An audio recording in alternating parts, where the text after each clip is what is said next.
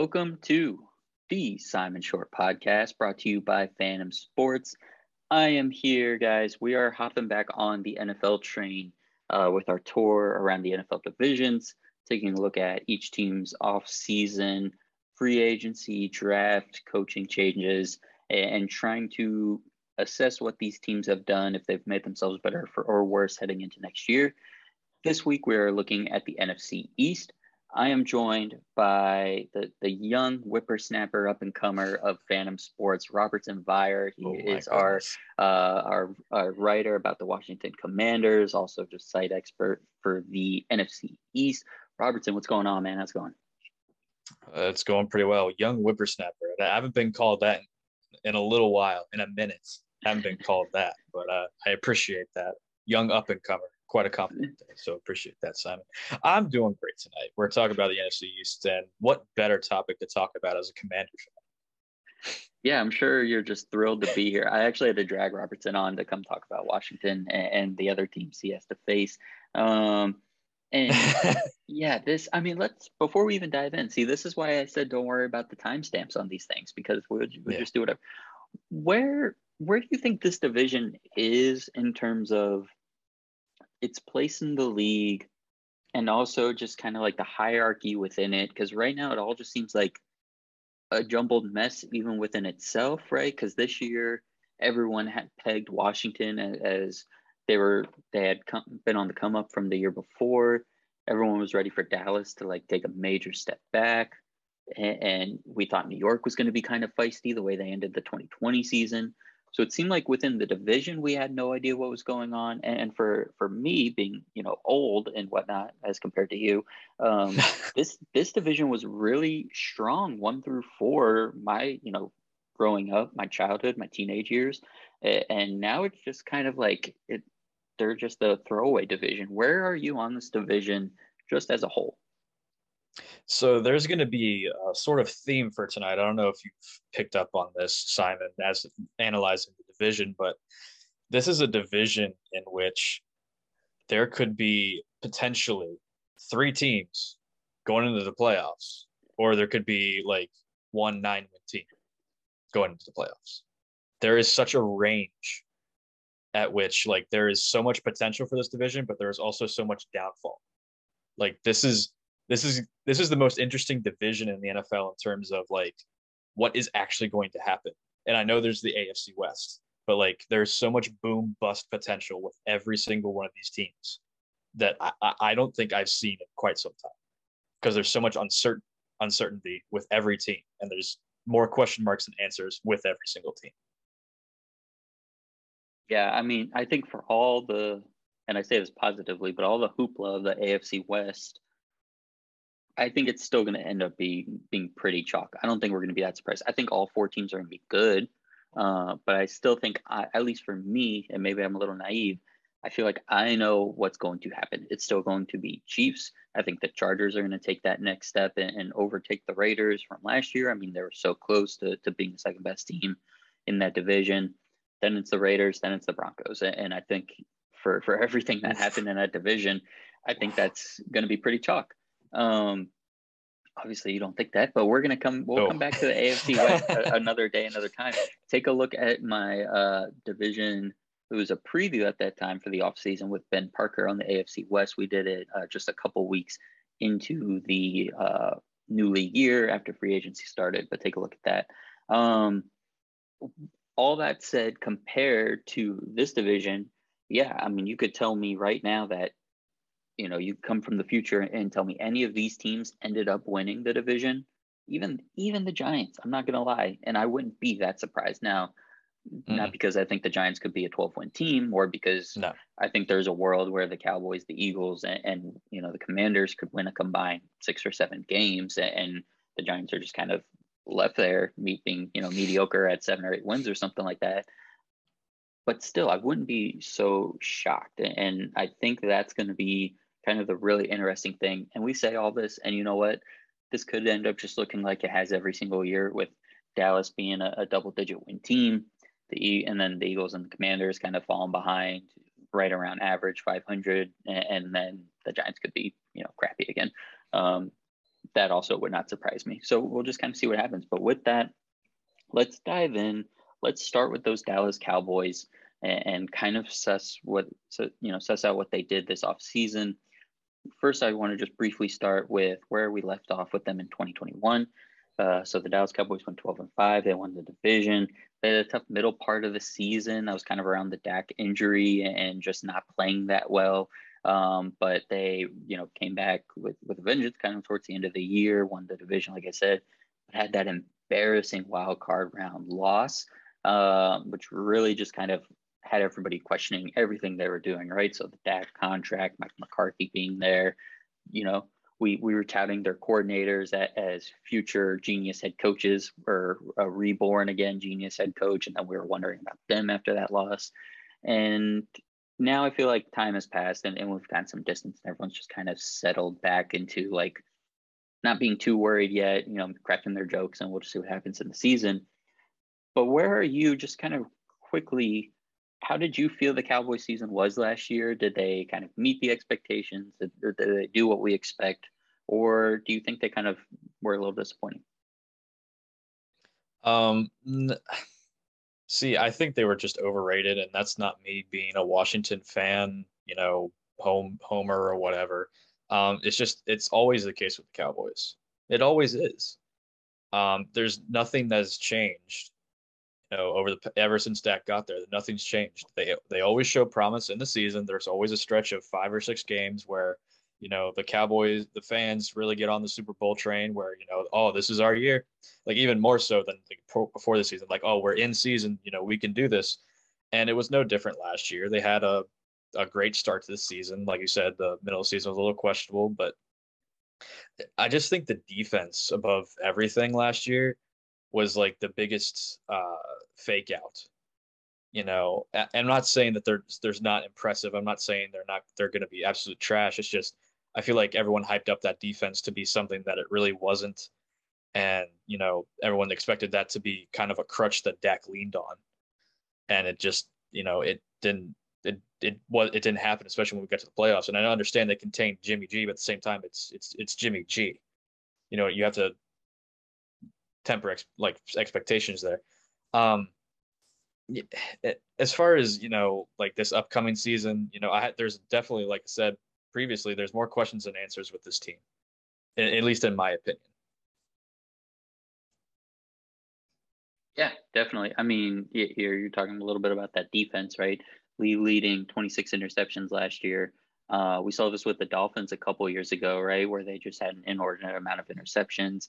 Uh, a little bit of that is always luck. It, it is based in skill and good scheme and everything, but to really lead the league and, and be that dominant and get you know one to two interceptions every single game takes a little bit of luck. So you're we're expecting there to be a little bit of regression coming into this season when it comes to that. So now that means that offense is actually going to have to be what we're waiting for it to become and that'll be a little bit harder this year that because of some of these changes that have happened with the roster. So let's dive into that. When it came to free agency, here are the the outs and the ins uh, of who left and who joined this roster. Um, so gone are wide receivers Amari Cooper and Cedric Wilson Jr., safety slash linebacker Keanu Neal, uh, offensive guard Connor Williams, offensive tackle La'el Collins, defensive back Damontae Kazee, edge rusher Randy Gregory, all gone that's a lot of big names. That's a lot of guys that were on the field a lot for the Cowboys. Um, now they did bring in Dante Fowler Jr. from Atlanta. They brought in uh, James Washington from Pittsburgh, the wide receiver. So so they replenished in some areas, and we'll talk about the draft in a different in, in a little bit here. But just in terms of these free agency moves, how do you think, from a big picture standpoint, it's going to affect this team with who they lost versus who they brought in? Um, in terms of who they lost, um, you know, comparing who they brought in, I, I just don't feel like it was enough to offset. I really don't. And like you said, we'll get into the draft later, but even then, I don't think that was enough either. Um, we, and we didn't even mention the Amari Cooper trade. So like that was even. Oh wait, no, I guess we did. Um, so didn't mention the trade. You're right. Didn't talk about the trade yet. We'll and we'll get there, but feel free to throw to throw that into your answer as well. Right. So the the Amari Cooper trade is the obviously the biggest thing. Um, that was kind of Dak's like go-to guy. Mm-hmm. Um, we've all seen the numbers, you know, as far as you know where where what Dak's performance is when he's on the field versus when he's off the field or when he misses games completely. It's a completely different guy playing quarterback. Um, and James Washington is a nice receiver, but he had what 20 some catches last year, under 300 yards, two touchdowns. That's nothing really spectacular, and that's not anything to replace necessarily as far as Amari Cooper's production goes. Um, now, are we are they anticipating a CeeDee Lamb, you know, jump to finally become a number one receiver? I think they're banking on that. Is it a wise decision? You know, we'll see. I think he has all the tools and ability to do so, but until he proves otherwise, then no. He just he just disappeared too many times last season, in my opinion. Um, so, and I also think the La'el Collins um, loss isn't being talked about enough. And I'm not saying again that the alternatives are bad; they're just not as good. And Dak can stand back there sometimes, you know, especially if he's having an off game. He just stand back there, pats the ball, and you know, maybe the maybe he's having you know still some trouble with the injury or not. He's maybe maybe not as mobile. You know, last year definitely was a decrease in that, but they were also trying to protect him. Maybe he's trying to protect himself for the future to have a long career. I just think that you know you have to have solid bookends, especially with a quarterback who is questioning you know their mobility and whatnot. Yeah, I mean, anytime you you take a good offensive line and you lose two pieces of it, especially when you know they weren't the obviously they're not the best guys on the line, but it's not like we're talking about the fifth guy. I mean, I think that's Biadasz as the center, so you're talking about that your third and fourth best offensive lineman, but more importantly, two fifths of a good offensive line that leaving the building is tough. And even though you know Terence Steele started a lot of games last year and they like him, and that's why they did let Collins go. Um, we'll talk about the draft, but they made a first round investment in the line in the draft. So I think they, for losing pieces on the offensive line, they have done the right things and put the right pieces in place to make up for it. But yeah, I mean, it's still a question mark, especially when a lot of your offense and a lot of what Dak does is predicated on knowing his offensive line is going to hold up where he's, I mean, he's the master at like what the, the line calls and the projections and mixing things up at the line scrimmage. You need good offensive linemen, smart guys who have played together to accomplish that. So so making these changes when the offense hasn't ever quite gotten to the level that we expected to on paper is definitely going to be tough. Um, I think you were completely right with, with the Amari Cooper situation. I think they're hoping everybody takes a little bit of a step up, right? So they're, they're hoping CeeDee Lamb becomes that number one. They're hoping Michael Gallup comes back healthy and is a number two. And then you slot in James Washington as your number three and, and you're hoping you have a good wide receiver trio. But again, when you're talking about haven't quite met the expectations year after year, and now you're just taking a little bit of a step backwards. It, it might not be a huge step. I mean, the like you said, they're bringing other pieces in, they're doing things. It just doesn't seem like it's quite as good. So unless Dak is ready to be top three, top five kind of quarterback and, and make that kind of leap and be that kind of player, and he could, we'll see. But unless he's doing that, they haven't done quite enough on paper on their roster right now to go from, hey, a nice double digit win team, maybe win the wild card round to true Super Bowl contender. And, and just rolling all the way back to what you said at the very beginning. Yeah, I mean, they had a good season, right? And I think, yeah, maybe overrated, not in the sense that people thought they were good, but they're bad. No, they're good. They're just not super they're not you know a super bowl contending team at this moment. Um, let's look at the draft for them a little bit here. Uh, so what they did in the draft i gave them a b in my uh, draft grades which you can go find on fantomsportsindustries.com um, i like their first three picks.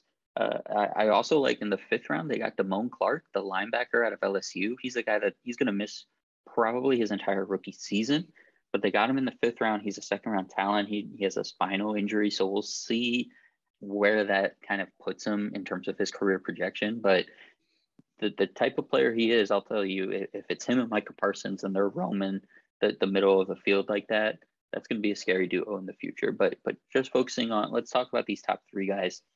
they like I said, they went offensive line in the first round with Tyler Smith. Tyler Smith's a good player. Most and I had him as a day two projection uh, because he's projected to go from tackle to guard at the NFL level. So that's already going to be a change. He also drew a lot of penalties in, in college. So you just wonder how that's going to translate to the NFL. Dallas, I believe, was already one of the more penalized teams in the NFL last year, especially on the offensive line. So it'll be interesting to see what happens there. I have him right now on paper slotting in as the guard, uh, taking over for Connor Williams with Terence Steele taking over for La'el Collins. But we'll see. That's a drop off. And like we mentioned, going from a good offensive line and losing two of those five pieces, especially if one of those drop offs is to a rookie, that's always going to be an adjustment. So we'll see what happens there. Sam Williams, the edge out of Ole Miss, I believe, good player. Uh, some off the field issues, uh, but in terms of being on the field, we think he's going to be a productive player, strong against the run, developed into a pretty good pass rusher in his last year at college. Um, so he's a guy that you know we I talked about Damone Clark with with Micah Parsons, but Sam Williams should be helpful there on the edge, especially when you're talking about losing a guy like Randy Gregory. Um, between Williams and then Dante Fowler Jr., you're hoping you kind of made up for that loss. And then at wide receiver, Jalen Tolbert, a guy from Southern Alabama, who, you know, was at one point in a conversation as, hey, could he sneak into the first round with how many teams wanted a receiver? So he's a guy that you add him to that wide receiver room. You slot him in at wide receiver four right now. Can he overtake a James Washington? Can he have the upside to be a, a top one or two receiver on your team? So for me, I like their moves. None of the players were necessarily the this is the game changer guy at this position, right? And, and obviously they stood pat. They didn't do any, you know, they were, were picking in the, the later third of each of the rounds. So you're not getting the best guy. But I liked what they did and I liked the the players they went after, their patience, their their mentality when it came to the draft. What did you think of their draft as a whole? How they addressed their their team needs, and do you expect these rookies to kind of help them out? You know, starting from day one. Um, I kind of agree with your grade, and it's not necessarily anything to do with the quality of players they got. It's mainly just the holes that they filled with them, mm-hmm. and or what they can potentially fill. Like you said, the offensive line, you know, as we've talked about, um, it's been in kind of a, a retooling mode uh, with the loss of Connor Williams and La'el Collins. So Tyler Smith, you know, he pro- he projects more as a guard. He can play tackle, but he projects definitely projects more inside as a guard. Um, but you have to like the versatility there, the possibility that could kick out in case you know the line gets ravaged by injuries, which has happened in the past with Dallas recently. Um, as far as Sam Williams, that's a total Cowboy pick. You know, no disrespect to Sam Williams. I'm just saying, you know, off field issues, Cowboys second round. Yep, it fits the bill. Um, but his upside, I think he has high upside. Um, you know, and, which is something that I think this uh, this defensive line needs for um, for Dallas. Um, is then Jalen Tolbert. I liked him. I just think he's Michael Gallup 2.0, which you know, if you're getting a second Michael Gallup, or you know, it's not bad. But again, it goes to the whole thing earlier. That's not replacing Amari Cooper. You know, and I'm not saying he can't become a receiver like Amari Cooper. I'm just saying it, it's just to me, they're trying to replace one guy with a bunch of other guys, and history tells us that doesn't necessarily always work. Yeah. Yeah. For, for a team like Dallas, who is the team you expect to go make the big splashy play, go get the big free agent, go make a big trade out of nowhere, to just kind of nickel and dime their way through this off season, it feels very different. And, and I think is feeling us wanting more. Um, so it's just a different feeling. But I think overall, I'd say all their moves have been smart and good just yeah, I mean, if we're grading everything on did this move make you a Super Bowl contender, we're gonna have a lot of disappointment, and and that's I think where we're at with them. But overall, sure, good offseason. You guys have done well. You've been smart. Uh, obviously, trading Amari Cooper for you know a fifth and a sixth round swap isn't great, but you're going to cut him anyways. So um, overall, they've made nice moves, nice additions. We just have to kind of see what these new guys bring from day one uh, and if it's enough to make up for that turnover regression that we're expecting on the defensive end. Um, overall, just what are your expectations from them this season? Whether it's you know their record, their place within the division, what they'll do, you know, maybe postseason. What do you think? Well, their expectations have to be playoffs and bare minimum. Mm-hmm. I mean, there can't be any regression. It has to be playoffs. And then, you know, they got to the first round last year. You got to win a game once you get there. I mean, and if they don't, then, you know, what are they doing? Uh, you have to start asking questions. Is Mike McCarthy going to be there? Is, you know, are they having buyer's remorse with Dak? You know, you have to start asking these questions if they don't get to the playoffs and then start winning when they get there. Yeah, Yeah. I think we're going to see a very typical Cowboy season. Double digit wins. They'll have nice stretches through the regular season, but unless something really impressive happens offensively, it's going to be, you know, at best a divisional round exit uh, for them this time around. All right, moving on now. Let, let's talk about the New York Giants. Really interested to hear what you have to say about them. Obviously, just a terrible, terrible season last year, but I really like what they've done so far this off season. So where did we leave off in 2021? Uh, badly. We left them off really bad. Uh, they were four and 13, really embarrassing. I mean, they had the worst offense in football, and considering all the money they have and investment they have in their wide receivers, and then obviously a first round QB, that's super depressing. Um, offense was was quarterback sneaking uh, for two plays from you know inside their five yard line just so they could get a good punt off against Washington against what there's there's the feather in your cap for the yeah, season. Way yeah. to go. Um, sure was. so just really really gross and embarrassing. I don't I don't I don't expect you have much to add about that, but is there anything you want to say about their year last year other than their worst moment came against Washington? Which by the way was glorious. I couldn't believe what I was seeing. It was just so it was so Joe Judgy that it was just amazing. Be honest, um, as a Washington fan, were you a little worried he was gonna like sneak a little bit and then just oh, rattle yeah. off a 20 yard run? the first time. When they did it, when they did it the second time, I was like, "There's no way they just did that." And then they did it a third time, and I'm like, "Oh gosh, what happened?" It was the one of the wildest things, the wildly oh. stupid things I've ever seen on a football field. And I've, as a Washington fan, I've seen some stupid stuff. Right. So, uh, right. but as far as the season goes, you know, it was just an awful disappointment, especially with the offense my God, especially with the offense. You know, it was hard to be scared last year because of Jan- Daniel Jones, but like going into the season, they had all these weapons. It's like, how could he not succeed? At least a little bit, and it just didn't happen. So, yeah, you you look at the receivers that they they had on this group, and by the way, I mean, they're they're leading receivers on the season. Do you want to guess their top three players in terms of literal receptions last year? I I I saw this earlier, like a couple weeks ago. I know one is like a running back. Uh-huh. I don't know if it's Saquon or not, but I think one's a running back. Uh-huh. Two was probably Kyle Rudolph because Evan Engram was kind of like weird last year. I'm gonna say two was Kyle Rudolph, and then three, actually three is probably Evan Engram. So I'm gonna go Rudolph, Barkley, and Evan Engram. You're really close. It's Engram, Barkley, and Devontae Booker. The, the oh yeah, okay. Back. Okay. Uh, yeah. and then Kadarius Toney, and who might not be really? on the team this year. Um, really, they're gonna and, they're gonna cut their number one right wide receiver.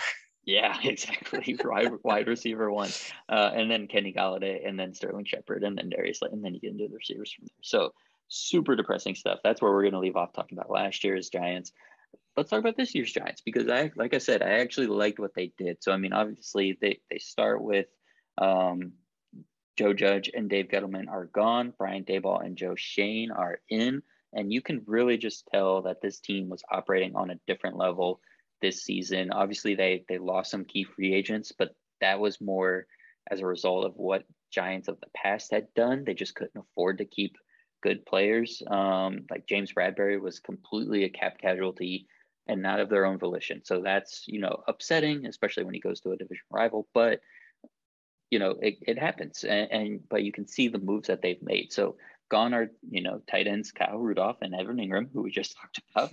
Uh, Kyle Rudolph was a little low on that list, but still he was on it, which is which is not good. Um, offensive linemen, I mean, they're basically their entire offensive line is revamped. So Nate Solder, Billy Price, Matt Skura, and Will Hernandez are gone. Um, edge rusher Lorenzo Carter is gone. He played over half the snaps last year. Defensive backs James Bradberry and Logan Ryan are gone. Defensive lineman Austin Johnson, who also played about half the snaps last year, gone. In are Max Garcia from Arizona, Mark Glowinski from Indianapolis, Jon Feliciano from Buffalo. So three uh, steady offensive linemen there, especially Glowinski. Uh, quarterback Tyrod Taylor is coming in to be their backup, which means he'll be starting by week five. Safety mm-hmm. Henry Black from Green Bay is coming in. Tight end Ricky Seals Jones, edge Jihad Ward. Uh, so offensive line is the big thing from that list, right? They they've made huge improvements there. I think the Will Hernandez to uh, Max Garcia drop off is going to be there, but but Glowinski and Feliciano are, are going to be huge for this team. I really like that.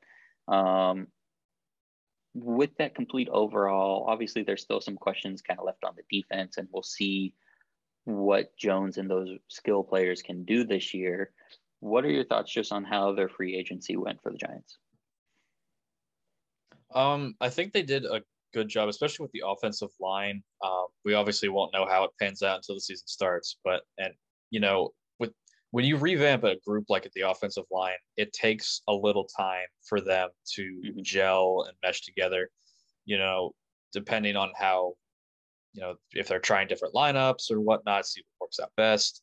Um, you know, it can take some time, but you know, they should be ready to go. You know, have decent synergy by the time the season starts. So I'm not I wouldn't be as worried, but it's always worrisome when you have a whole new group of offensive line behind or in front of a quarterback that, you know, we know he, he fumbles a lot. Shouldn't yeah. be called Danny Dimes, honestly. needs to be a fumble, like, you know. Danny Dimes. Insult. Yeah, yeah. perfect. Perfect. Uh, um, but you know, I like what they did. Um, it's just nothing nothing pops out. It's kind of like the how the Cowboys were, just nothing pops out. Nothing's like you know, it's there's no home runs there necessarily. I mean, there could be. It just it's not obvious, you know, looking looking at on on paper.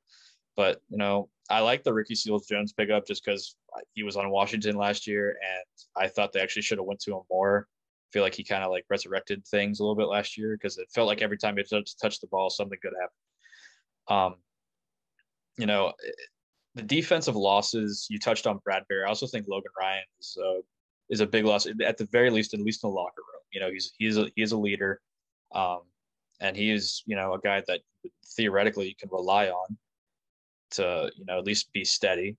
So I feel like those two losses are going to be felt a little bit. Yeah, I mean, for for all the attention the offense got last year, the defense certainly had its struggles but hopefully they're going to resurrect that a little bit thanks to what they did in the draft. With that, yeah, I mean the, the names are big. One last thought on the free agents here. The, the names are big and it's tough, but again, you see you see a direction, right? You see it. It's good. Okay, first thing, nothing else matters, right? Even as much as I want to say that you know defense wins championships, eh, you know, as I have my terrible towel above my head, but if they want to give, and this was something Joe Schoen said when he was hired, this franchise hasn't given Daniel Jones a real test because of changing the head coaches, changing offensive coordinators, bad offensive line, skill guys being hurt. All everything has gone wrong. This is the last chance for for Jones and, and the Giants to give Jones the opportunity to say, "No, I can be a starter in the NFL." So they said our priority is going to be this offensive line.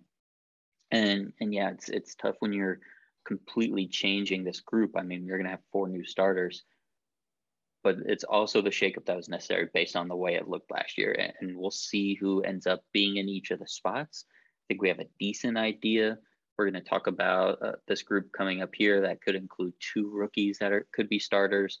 Uh, because again, I don't think Max Garcia is a guy you necessarily want starting, but um, we'll we'll see we'll see what happens. I mean, Feliciano and Glowinski right there in the middle and, and then we'll kick it off here into the draft where they obviously got Evan Neal. That's going to be huge. So, what did they do in the draft? I loved their draft. I could not believe it. They were so smart. They were so savvy. I really like the positions they went for because, again, you kind of just need everything if you're the Giants, right? But even when we got into like the second and third round and quarterbacks were falling, they they didn't take the bait. They they didn't jump on it and, and rush or, or reach for anybody and say, we're taking the quarterback. Nope. We're going to give Daniel Jones every opportunity to prove himself as not the right guy, which is more likely to happen than not, but they're at least going to give him every opportunity to prove that, which is why they got Tyrod Taylor. But they got pass rushers, they got offensive linemen, they they got a Kadarius Toney replacement because I guess that's happening. Um, so they did everything they needed to do in the draft. My favorite part of what they did was the as the draft is going on, Kayvon Thibodeaux starts falling, right? And that's that's not a big surprise. We we all kind of saw what was happening uh, as, as, we got into as we got closer to the draft throughout the draft process, where this was a guy that was number one on everyone's board for two years, and he was slowly tumbling down as this year uh, went along as we got closer. Um, so we get to the number five pick. We're pretty sure the Giants want to take an offensive lineman and a defensive player. So Sauce Gardner was in there uh, Ike Ekwonu, Evan Neal, Charles Cross, you know, all those guys, Derek Stingley, those were the names that were kind of linked to New York. Gardner goes off the board, Stingley goes off the board. We get to five, we get to the Giants. All of the offensive tackles are still there. Evan Neal is there, Charles Cross, Ike Ekwonu is there. The Giants, and you could see it in real time, and, and it's a little thing, but I was just still so impressed because it's the Giants. You don't expect it. They said, we're happy with any of these tackles, or we're happy with any two of these tackles. So we're going to skip tackle now, even though we could get the best tackle in arguably Ike Ekwonu. But they said we don't want to lose our chance at Kayvon Thibodeaux, a guy who was regarded as the top player in this draft for years. We need as much help on the defense end as we can get, which means go get a pass rusher because that's the number one way to, to help, whether it's your pass rush, your linebackers, your run defense, or your defensive backs, right? Rush and coverage go hand in hand. If you want to make your cornerbacks look better without getting a better corner, get a good pass rusher. Um, so that's what they did with Thibodeaux. And then, yeah, Ike Ekwonu went six to the Panthers, but okay, fine. No skin off my nose. We'll take Evan Neal. He's going to be a day one starting right tackle for them and, and a guy that can play all over the line. So as these years go, and they see if Feliciano works out or Garcia or you know this later pick that we'll talk about, Joshua Ezeudu, they know they can move Neal if they have to. If they have to put him at guard because they have another good tackle and they need a guard, that's Neal. He can play you know four positions if you need him to. Um, so I really liked how they worked that first round, those first seven or their first two picks and the first seven picks of the draft.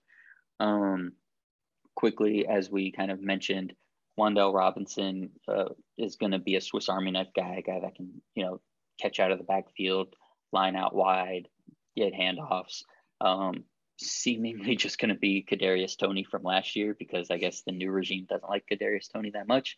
So we'll see if he ends up getting traded. Uh, Joshua Ezeudu, who I had mentioned, they took from North Carolina, a three-year starter there at left guard which is you know uh, the hole that they have kind of open still you know between him and i think probably garcia. Um, so they have a young experienced guy there that could compete for that spot. And then Cordale Flott cornerback. Again they didn't draft one early. They didn't they lost defensive backs in free agency. They didn't really bring a big name in. So add a little depth uh, with, with a day two pick there and, and hope that the improved pass rush kind of helps that player out how did you feel that that was a long intro to their draft? again, I just I just loved their draft so no. much. I was so impressed. Um, how did you feel about their draft, especially those those two moves at the top we talked about? Well, I'll take your your analysis of at least the Evan Neal pick a step further. I thought he was the best tackle draft. I did. I was in the Evan Neal camp. Mm-hmm. Uh, mm-hmm. I just like the Alabama pedigree with especially offensive linemen. I just Ooh. there's just something about it, and he might not end up being the best one, but I just I've always been a little partial to some of these Alabama players, especially along the uh, in the trenches. They just there's just something about it. Um, the Kayvon Thibodeaux pick, I'm not high on, um, and he might be the most talented guy in the draft. He very well might be, but I'm a big character guy, and there are very much big questions about you know his will to play football. You know how dedicated is he? You know we all saw the reports. That's why he started sliding you know, where there's smoke, there's fire. And I don't know. And I'm not trying to question the new regime because I really like Brian Daboll. But, you know, if Daniel, this is a make or break year for Daniel Jones. And if they start struggling, and the new regime isn't working out as everybody thinks they're going to or hoping that they're going to. Could we see fall off from Thibodeaux? Is he going to buy in as much if they're one and seven versus if they're five and one, five and 2 mm-hmm. Or you know five and three, whatever? You know, yeah. is he is he going to stay bought in no matter what? Which is what right. you want from your guys, mm-hmm. and you have to question that with these reports. And when you're taking fifth overall, you borderline expect that. So I, I, hate to you know compare this, but it was the same thing with Dwayne Haskins. How bought in was, how dedicated dedicated to the craft was he? The talent was undeniable, but if you don't put in the work, you're not gonna you're not gonna see the benefits of you know playing in this league for very long. And look, he his, the talent again is undeniable. I really like the way he plays, but you have to question the the the, the character stuff. You have to, especially when you're you're being taken that high. And obviously they did their homework. At least I'm hoping they did. So, yeah, again, it could turn out to be a great pick for them. It scares the crap out of me if it does, you know, as a Washington fan. Um, but you know, it I don't feel like New York is the place to get rid. Yeah, no, that that makes a lot of sense, and maybe that with your analysis on Evan Neal as well, which you know I'd say it was probably what like 60 40 65 35 Ickey to Neal right there mm-hmm. Neal was I mean they were also another thing with this draft for them Neal and Thibodeaux at one point were one and two on, on boards for this draft. So they got uh, who two guys who just last year were the top two guys in this draft at five and seven. So that's a huge deal. And to your point about mm-hmm. Neal when it comes to that Alabama pedigree maybe you can take a little more of a risk on Thibodeaux, a guy who has all this talent, but some are questioning his off-field interests and dedication to football because you're pairing that with, hey, this guy was an Alabama offensive lineman and, and did it at the highest level, whereas Ickey Ekwonu shows all the talent, but did it at NC State, and you know maybe has some questions if he should play guard instead of tackle. Again, I, I had him one two Ickey and and Evan could easily have him flipped.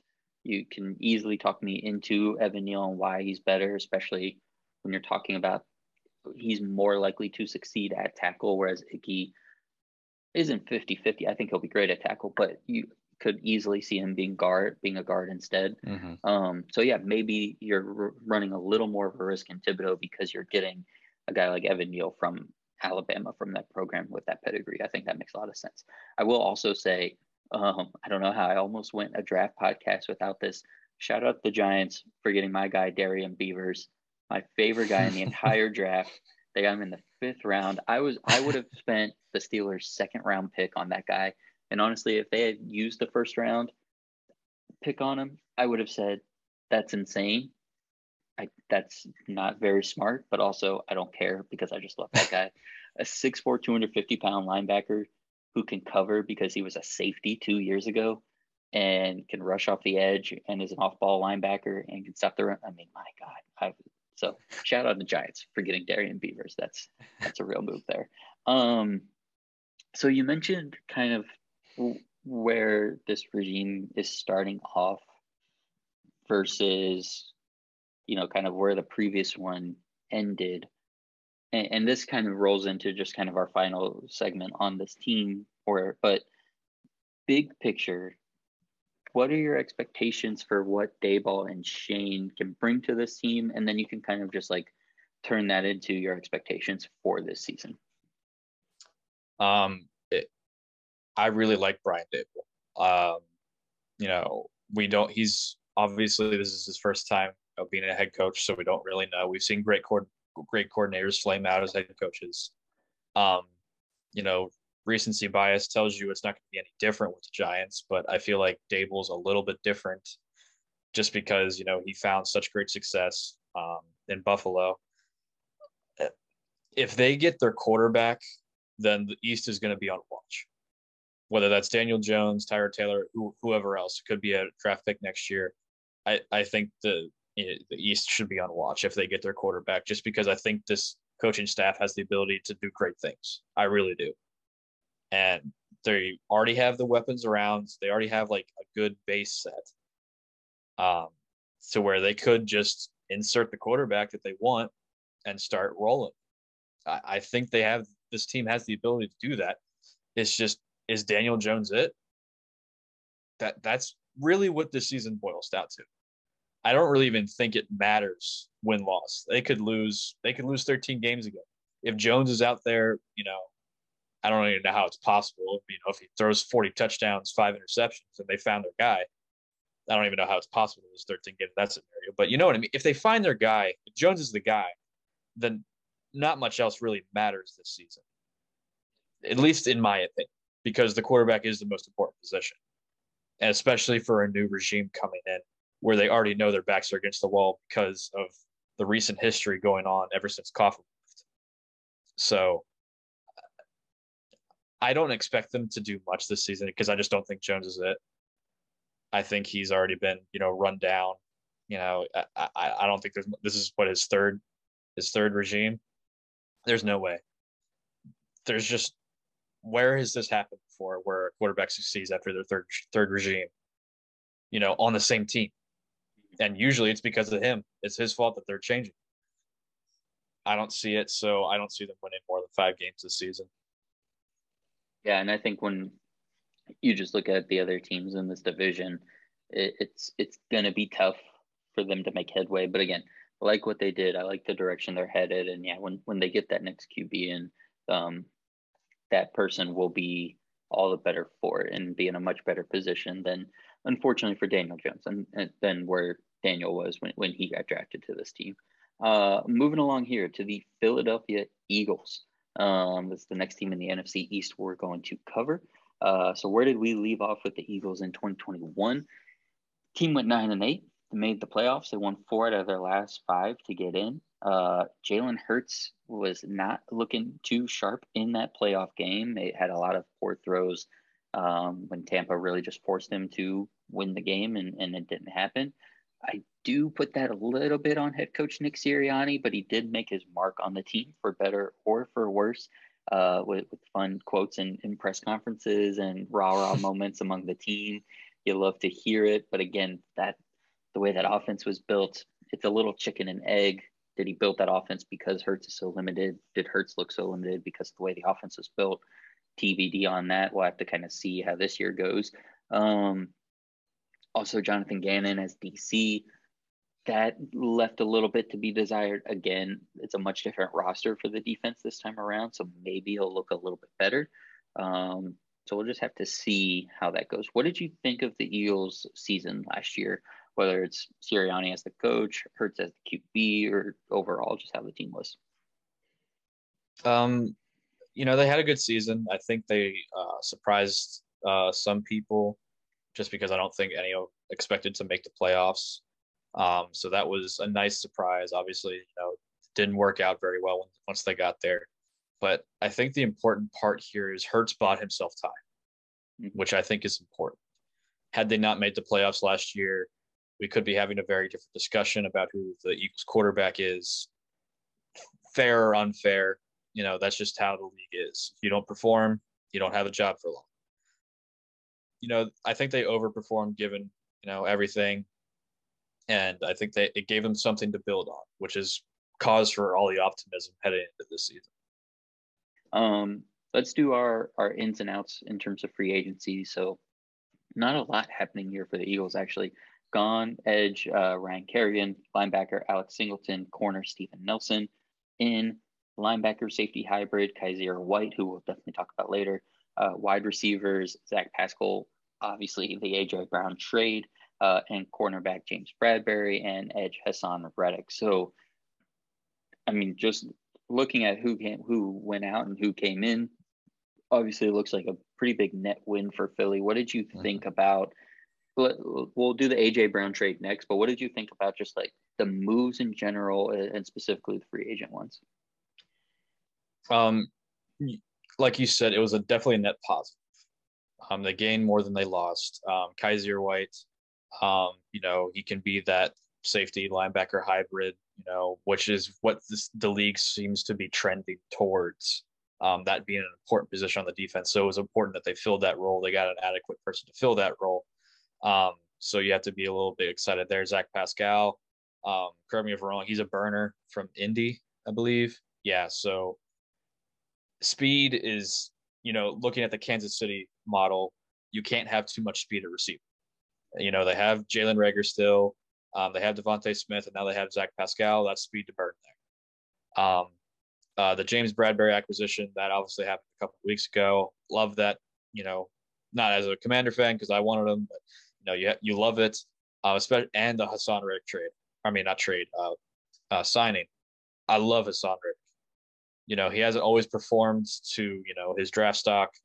Um, you know, throughout his career, but I I, I love Haason Reddick. I'm terrified of that defense now. It's it, it, they have so much to throw at you now. So I would be very happy if I was an Eagles fan. You watched the Eagles last year, and aside from you know the whole Hurts conversation, and again, I think we know where we're at with that. We'll just see what happens this year with him, how he develops. But the biggest thing that they were missing, especially defensively, was speed and playmaking. You watch it, and because that defense is such a bend, don't break, just sit back in zone kind of defense, the way they run it, you really want guys that are, even though they're going to be back on their heels a lot, as soon as that ball is thrown or that handoff is made, they're sprinting into action and, and they're making something happen. They're getting to the ball, they're getting to the ball carrier, and, and they were very happy watching their games last year to really hang back and be like, okay, there's the ball. All right, let me just go over there and I'll make sure, okay, I tackled them. Great. They didn't get a first down. And that's how their whole defense looked. And that's just crushing to watch play after play. Um, mm-hmm. They immediately come in and, and bring playmakers on defense. So Kyzir White, I'm so excited about because that was a guy who, under Brandon Staley last year, really took off. He, he was playing, you know, safety for the most part uh, in his first couple years, fully moved to more of a linebacker role, had 144 combined tackles last year, uh, which is twice the amount that he had in, in, the previous year. So really just around the ball more, um, flying around doing his thing. So hopefully that's what Philly's going to do. Hopefully they don't turn around and, and just make him a safety again. But um, Haason Reddick, a guy that has had double digit sacks the last two years, and doing it from the edge. The the Philly defensive line has been strong, but it's been up the middle. Fletcher Cox, Javon Hargrave, those guys. Now some help on the edge is going to be really good for them. Um, and James Bradberry kind of taking the place of Steven Nelson, who was a solid number two corner from them last year, uh, is is going to be good. And we're going to see, I think, this defense, even if their mentality is still bend don't break, they're going to have more playmakers now to make more plays, do just that, speed up the defense, hopefully do a little bit more for them. Um, let's talk about the AJ Brown trade a bit. Where are you on the whole here? So I'll preface by saying this for me and wide receivers, for the most part, for 90% of circumstances, I'm all for just draft the guy, right? Just draft him, use his rookie contract. If he's a top five to top 10 guy, an all pro level guy, you know, you give him the big money. Otherwise, hey, Justin Jefferson is right around the corner. You know, um, there, there's a rookie, you know, Ja'Marr Chase is around the corner. Whether it's a first round pick, whether it's a second or third round pick, there's a guy there. And, and there's a, usually a couple guys there, especially now. But I did actually like the Eagles who have swung and missed and, and taken chances in the draft at receiver for the last few years. Obviously, DeVonta Smith was a hit, but Jalen Reagor, you mentioned not so much. Um, I did like this move for them, especially for AJ Brown, who's still young. It's kind of a catch 22 because he's been hurt so much. He hasn't been on the field to take as much punishment. So maybe in a world, his body is actually in better shape than some other guys his age, even though he is still pretty young. What did you think of the trade for them? How do you think he can kind of fit with the offense? Maybe help help Jalen Hurts, help DeVonta Smith.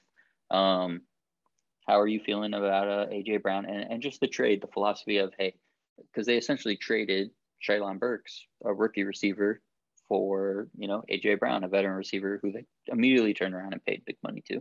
What did you think of that move? Um, they did what uh, what the Patriots should have done a long time ago. We can't draft receivers, so we're just going to trade for one. Yeah. um, mm-hmm. You know, it's like we don't have the ability to draft receivers, and you know DeVonta Smith proved that wrong. But you know, I feel like that's kind of a it's kind of cheating. That's a gimme almost. Yeah. You know, But Yep. like, it's like oh, it's always the later round receivers that they've Mhm. tried to get, and it just doesn't work out. So they were like, you know what, we like Treylon Burks, but we're not sure. We also like Jalen Reagor, so you know, uh, or Sega Whiteside, right? There's something going on there where they just can't draft receivers, so they said we're we're gonna trade for our own here, um, and they gave him a huge deal. Um, makes me mad being you know Commander fan. Terry McLaurin, thanks Eagles, thank you, appreciate it. Um, but you have to love the trade mainly because it opens up the offense. AJ Brown can do so much. He can be the dominant number one receiver that the Eagles have lacked for a long time. And you can say whatever you want about Alshon Jeffery. He was just never healthy enough to be an effective number one wide receiver for an extended period of time. So I and then it's hard to think back to when they had a number one receiver that was a big, strong guy, you know, that can just take over games. They haven't had it and he has enough speed to get downfield. So this can be, and like I said, I mentioned earlier, they have speed to burn. You know, this can be a, a dangerous, you know, long ball offense. Obviously, Hurts needs to get them the ball, but I think they they did everything that you mentioned what they did what the Giants did for Daniel Jones. The Eagles are giving everything to Hurts to succeed, and this for better, like you know, whether it's right or wrong, this is a make or break year for and, because they gave him so much. So now he just needs to prove it. And they they needed to do this trade. They just needed to. All right. So with all that and free agency, so again, we're saying net positive for the offseason thus far, and we haven't even hit the draft yet. So let's hit the draft. Um, only five picks for the Eagles. They they they they started the draft season with three first round picks kind of in their holster. And, and shout out Kevin Smith, my buddy, swore to me they weren't going to make three first round picks. They barely made three picks in the entire weekend. So they ended up with five. We're going to hit the top three here. Jordan Davis uh, from Georgia, defensive lineman, which I loved. Uh, center Cam Jurgens, uh, kind of the Kelce, you know, you mentioned it earlier, kind of his waiting in the wings, going to be their future center. Nakobe Dean falls all the way to them uh, on day two, which was just insane. Uh, and heartbreaking. And they, ended up, they ended up trading uh, that pick for AJ Brown. So so we'll we'll start with the we'll just kind of go over these top three probably right now. Um, what went through your mind? I guess first when they traded up right into that Jordan Davis spot at 13, I believe, before they even made the pick. What did you think they were going to do in that moment? I didn't know. I didn't know if they were going to go. I honestly thought they were going to go receiver mm-hmm. initially. I was like, mm-hmm. okay, here's here's their big move. Try to get another receiver. Um, and then they picked Jordan Davis. And I'm like, I didn't think of that. You know, in the moment, I'm like, oh crap. I thought we, Fletcher Cox, you know, seemed to be, you know, towards the end of his career. It's like, okay, we don't have to deal with him anymore. And here comes Jordan Davis. It's like, ah, crap, man, we just can't mm-hmm. catch a break. Mm-hmm. Um, so that I love that pick. You know, just from their perspective, you have to love that pick. You know, especially pairing them. Can you imagine what they can? Uh, it's just it, it, it. Yeah. um, Robertson just the, had a, a, little bit of a meltdown just now. Yeah. Thinking about yeah. watching that for two games this season. Yeah, it's not going to be good. Um, and then the Cam Jurgens pick, you know, we mentioned that the, you know, the heir apparent to Jason Kelce. Um, you know, you love that pick. I actually liked uh, seeing the reaction because a side note of Jason Kelce watching his yep. replacement being uh-huh. drafted. He's like, "Oh yeah, man, I love that." I'm like, "Wow, what a guy! How many people would do that?" Um, he probably didn't expect that, honestly, or maybe he yeah. did. I don't know. Mm-hmm. Um, and then the Nakobe Dean pick. I, uh, it, it hurts. It really does. But it hurts. Oh um, no. Yeah, oh, no. yeah. It's the end, folks. We're we're done. it's the end. no, but like even before the draft, before we knew anything was wrong with Nakobe Dean, I wanted the Commanders to take him at eleven. I really did. I mean, I love I loved him at Georgia. Mm-hmm. I mean, he, part of that defense that was just so like suffocating, and obviously we needed a middle linebacker, and I'm like, this is the perfect guy, and it's not a reach at eleven which it wouldn't have been. Even, you know, if anyone took him, if the Eagles took him at 13, no one would have questioned it. You know, obviously there was some there's something wrong there health wise. Um, I forget what the what the issue was, but third round is a steal. That's a steal of the draft. yeah, I mean, still of the draft, I I think that's a very fair pick. Uh, I haven't looked back at the draft. I've been out of draft mind for for a little bit, but I think that's a easily a good a good call, especially because we talked about they needed that speed on defense, and that's what they got, and they got in the third round. For Jordan Davis, when they moved up, I was with you. I thought receiver. I thought that was when they were going to take, Treylon Burks because we just had the run of receivers from 10 to 12, right? And, mm-hmm. you know, you had all these teams in between, and you knew the Packers could use a receiver and the Chiefs, who still each had two first round picks at the time. And, you know, you just knew another receiver was going to go between 13 and 18. So, yeah, I just thought, yeah, go get Treylon Burks. And for similar reasons as AJ Brown, yeah. Um, you think, okay, Devonta Smith is our X receiver on the outside, great route runner, great hands. Okay, Reagor, yeah, he's not that good, but he's our Z, just straight line mm-hmm. speed mm-hmm. go. And then Burks is going to be our underneath guy because they love those plays. They love the screens, they love the drags, and, and they want those guys to just catch the ball and run long. Why not have that be the 6'4, 250 pound guy that hunts boars with right. knives, right? Um, and now they're going to just do it with AJ Brown instead. So that's great but yeah, that's where I was at. And then I was so happy they took him because as a Steeler fan, Jordan Davis, I just knew was going to be a Baltimore Raven. And I just knew yeah. it was going to be another mm-hmm. 10 to 15 years mm-hmm. of Haloti Ngata just sitting there in the middle and not running up the middle against the Ravens anymore. And, and I was, for five minutes, I was just elated that he got picked. And then they, you know, took Kyle Hamilton. Yeah, I'm, Kyle Hamilton. Just as he I'm not, depressed. I'm about. not going to go as far as say Jordan, uh, uh, Jordan Reed, geez. Ed Reed. I'm not going to go as far as that, but you know, he's yeah. he's. I really like Kyle Hamilton. So yeah, let's get. And as far as draft, I'm I'm impressed. well, this this this is the Eagles draft. As far as Nakobe Dean being undersized, two words: London Fletcher. Mm-hmm. And I'm not, and I, I'm not saying that he's going to be London Fletcher, a Hall of Fame linebacker, but Washington fans are going to appreciate when I say that this is how good this guy can be. He's physical. He's fast. He can do everything. Put him anywhere, he's going to succeed. I truly believe that. Yeah, I and mean, Jonathan London Fletcher was five ten. Right? Yeah, mm-hmm. exactly. Jonathan, there's there's been many undersized linebackers. Totally. And it's not like he's like a shrimp either. He's right. he's he's big enough that he can yeah. take the punishment. So. So yeah, un, I mean undersized. I don't think it's going to be anything to worry about. Jordan Davis, oversized. I think that's going to be incredible for them. I'm excited. It's not happening in the AFC North in the middle here, Cam Jurgens, I think fully cements. You know, we didn't know what Landon Dickerson was going to be for them.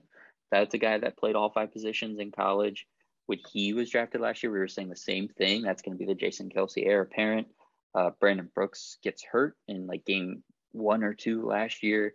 Dickerson takes over. It's an immediate like stud at guard, uh, and I think they were just like, hey, and Brooks ended up retiring at the end of the season.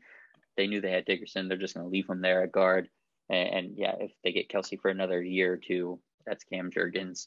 Um, for having so few picks that they actually made, they really did make such an impact on their team. Again, for team need and level of talent. You're, we're talking a guy that was rated before the draft as the best off ball linebacker in the draft. We're talking about a guy that was rated as the best interior defensive lineman of the draft. And then we're talking about a guy that maybe was what the second best center in the draft, and those were their top three picks. Add on top of that, you get AJ Brown, who's a top 10 receiver in the league. Really, really like what the Eagles did for themselves in the offseason here. Um, overall expectations uh, for, for the Eagles here in, in this upcoming season, 21 22? Um, going back to the beginning of of the show here, I said that this was the biggest boom bust division in football, mm-hmm. mm-hmm. and that's predicated on the Eagles mainly.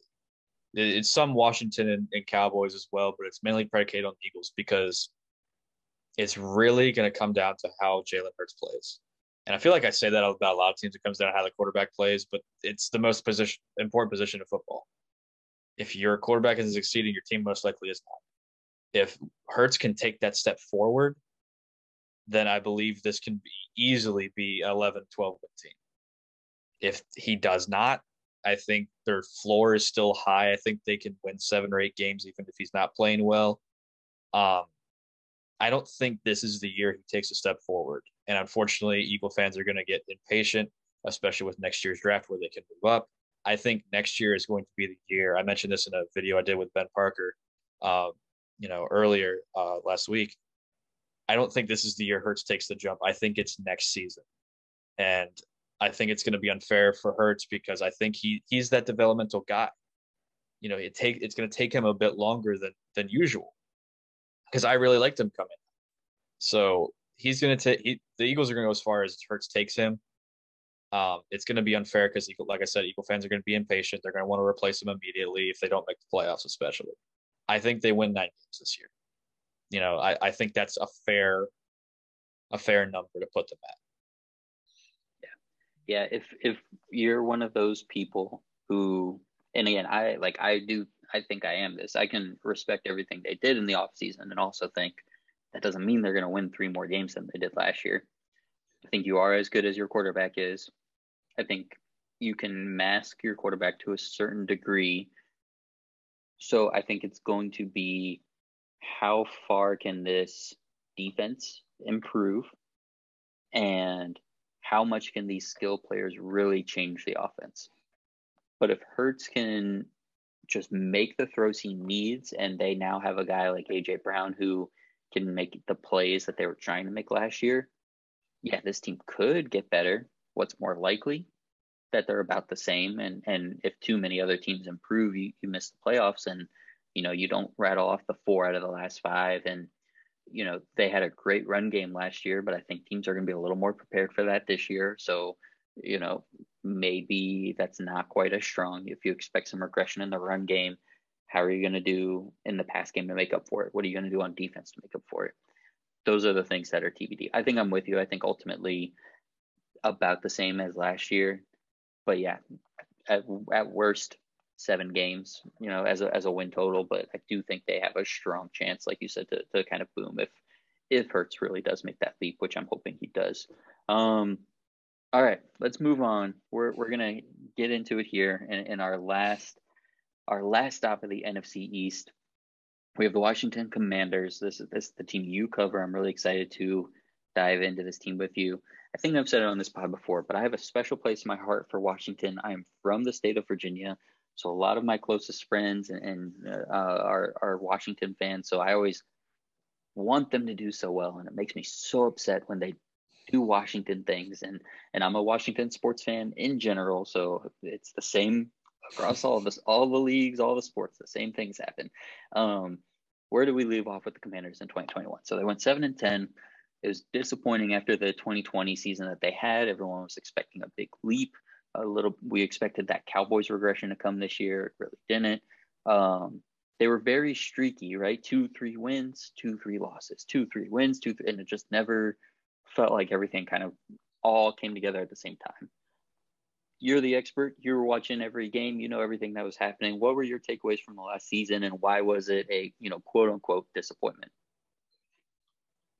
Um, it was a disappointment because the defense was, I, I don't even think it's close. The defense last year was by far the most disappointing unit in football. I mean, the the offseason talk was this can be a historically great defense with Chase Young, Montez Sweat, and the Bama boys up front. They had depth along the defensive line. You know, they added William Jackson III on the outside. This was going to be, you know, the year for this defense to cement themselves as a legitimate top five defense, if not top three defense. You know, Sweat and Young were going to set the sack record. All this noise, all the all these expectations, which were valid expectations, by the way, mm-hmm. they weren't outlandish because the defense had finished second overall in 2020. And I think they finished, I think it was 27th overall in 2021. That's a steep drop. Now, the run defense wasn't bad, but the pass defense and third down defense and red zone defense was all garbage. It was garbage. So that was that was the disappointing part. I don't think anyone necessarily expected much, even going into the season, from Ryan Fitzpatrick. I mean, there was the whole oh late late career resurgence. He only gets better with age. He's like a fine wine. I didn't buy it. I wanted Heinicke to start over him, and I don't wish any player injured. I never would. But when he got injured, I was kind of like, oh, okay, here, here's my boy now. Mm-hmm. And honestly, he played well for what we thought he was. I don't. If you told me, or if you, if I asked you at the beginning of the, of the 2021 season, hey, Heinicke is going to start 15 games, and I want you to place a bet that he's going to throw 20 touchdowns, 15 interceptions, and win seven games, you'd be like, hell no, dude, that's not going to happen. Even after like the impressive playoff game, no one, no one was going to think that. So, in, especially in the my, way the defense disappointed, because you would think if okay, if he's gonna do that, it's gonna be because the defense is like a top five defense. He's gonna get all mm-hmm. these chances. He just yeah. has to be a game manager, and it mm-hmm. wasn't that at all. No, not at all. That's what makes it so disappointing. Totally. Because had the defense kept us in games, you know, the Saints game could have went totally different. The Chiefs game could have went totally different because we had the lead at the half, I believe, against Patrick Mahomes, and he was clearly having an off day. Mm-hmm. It's kind of like the door's wide open and the defense can't keep it shut like can't shut the door on. They just, you know, the defense and it that happened so many times last season where the defense couldn't get out of their own way. They couldn't get off the field. And that's what the most disappointing part is. And as we're about to get to, it only gets worse because we lost so much and we didn't bring in anything. That's beautiful transition. This is just A plus podcasting right here. this is amazing by you. Let's do our ins and outs of the free agency. So again, we'll just we'll just hit on free agency right now. But gone are offensive linemen Ereck Flowers and Brandon Scherff, wide receivers DeAndre Carter and Adam Humphries, linebacker Jon Bostic, tight end Ricky Seals Jones, defensive lineman Tim Settle and Matt Ioannidis. Uh, coming in, you have guards Andrew Norwell and Trai Turner, and quarterback Carson Wentz. Um, that was a lot of outs and only a couple ins. Mm-hmm. If I missed any significant ins, please feel free to fill them in. But I'm pretty sure that is that is the case. You lose, you know, like nine or ten either starters or heavy rotation guys, and you and you bring those guys in. What did? Let's start here, and I think I know what you're going to say based on now that I know you're a big Taylor Heinicke guy. But what did you think of the Wentz trade? And and I mean, we don't have to suss out the whole thing all over again. We've done it every time he gets traded mm. and everything, and we did it when he was traded. But do you think this can be any different for him here in Washington than it was in Indianapolis, than it was in Philadelphia? If you do, tell us why it'll work here. Uh, and if you if you don't, then yeah, you just say nope, we're getting the same Carson Wentz. But what did you what did you think of the move, and, and maybe a little bit, what did you think it signaled about the franchise that they they went ahead and made this move? So before I get into that, because I have a lot to say about that, um, we did sign Efe Obada. He was an international player. Um, he spent some time in Carolina and in Buffalo. He's a pretty nice rotational guy. I'm not expecting much, but he's you know still depth, which is something we lost a lot of defensive lines. So I think that should be noted. I don't know if it's yep. going to be noteworthy, but it should be noted. Carson Wentz. Okay. Um, so initial reaction obviously was negative um, which I believe was rational and not even due to the reports surrounding the controversy in a locker room with him. It was mainly a business decision, and it was a bad business decision. The Colts, for all intents and purposes, were going to release Carson Wentz.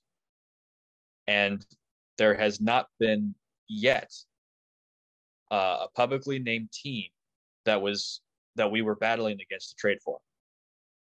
And we gave them a essentially, if he plays 70% of the snaps, we gave them a second round pick and a third round pick. It could be uh, another third round pick. Uh, if he plays less, that second will turn into a third. If he plays less, or yeah, less than 70%. But, um, and we paid, which just blows my mind. We played it, we paid the entire salary. The entire salary, which was, I believe, like something like 80 some percent of the cap room we had. Uh, we had like 38 coming in, and then he took up 28. I don't know the math on that, but you know, that's a significant portion which caused all these cuts, which caused us to be completely taken out of the Brandon Scherff deal, which I know he wasn't going to resign here anyway, but it completely eliminated the option. Um, we had to cut Flowers, who I loved Ereck Flowers. He mm-hmm. played that that's one of the bigger Pro Bowl snubs of last year was Ereck Flowers didn't make the Pro Bowl. He was fantastic last season, something that did not go very noticed. Um, and we replaced, you know, the guards with two journeyman guys essentially. And I'm not saying and- Andrew Norwell is an All Pro, but that was like four or five years ago. Yeah, he's in his 30s now, and you know he was had for one year or two years, six million for a reason. Um, and the same with Trai Turner, one year, three million, I believe, or two year, five million. And he's a five time Pro Bowler, had some great seasons. He's in his 30s, he's past his prime.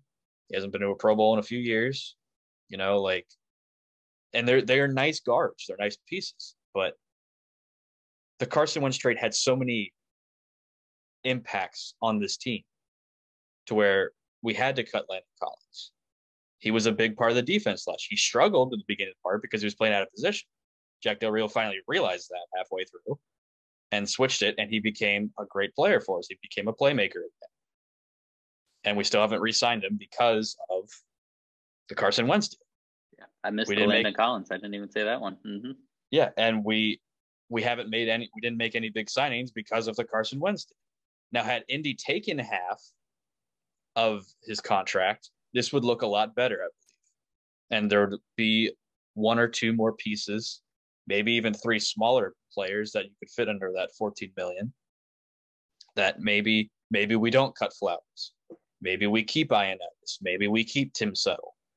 You know, it could be any of one of those things. It wasn't necessarily the trade that was the quarterback that we got is not bad. I'm not going to sit here and slander Carson Wentz. We could do that. We're not. I'm not going to it's the ramifications of the deal that you know this is the all important third year that Ron Rivera has been hyping up. This is the big jump, and he pigeonholed the team into a into a place that they couldn't get out of. Now, I think we have a promising team this year, and that's all again predicated on the play of Carson Wentz. But it could have been a lot better had you made a better business deal. And I think part of the reason they traded for him is because they probably didn't believe that they could have gotten him in free agency. They didn't believe in their ability to sign a a big name quarterback, which, you know, that's not necessarily Ron Rivera's fault. It's the organization's fault. That's Dan Snyder's fault. That's 30 some year or 20 some years of instability, turmoil, and all that. But that's something Ron Rivera has to deal with and unfortunately, he made that bad business decision because of it. It, it, it was a bad trade for the organization, not for the player per se. It was just a bad business decision, and it could prove to be great if you know, like I said, there's a boom and bust potential with this team. If we boom, then it doesn't matter. You know, if we win 11, 12 games, get to the playoffs, first time, and it'll be first time in seven years. And, you know, it'll be justified probably at that point because it's essentially a one year rental. The two years on his on his contract are voided um, at the at the back end. We can release him for nothing. So I don't mind the player. I just don't like the trade. It's a lot to give up for a guy who costs that much and has had as big of breakdowns as he's had in the last couple of years. The thing that worries me is that offensive line because you lose two guys like Brandon Scherff and Ereck Flowers, like you mentioned, and you bring in two guys who are on the wrong side of 30 and Norwell and Trai Turner. And yeah, you mentioned Norwell, still a decent player. Trai Turner had one of his best years in the last, I'd say, three years last year for Pittsburgh, but it was because he miraculously stayed healthy, right? When when mm-hmm. the Steelers signed him late in the offseason – it was okay, this guy's going to give you be a good offensive lineman, but only for 12 games because he's going to get hurt the other 5 mm-hmm. He was healthy and that was awesome. And he was, you know, just a steady. I mean, he wasn't great. He doesn't move that much anymore. So he's not pulling like Steelers guards like to do, but he's steady. He's fine. He's a good communicator, good leader. He's tough, all those things. And that's nice. But when the drop off is Brandon Scherff to Trai Turner, that's not as nice, especially when on the other side, your drop off from Ereck Flowers to Andrew Norwell is not going to be that nice.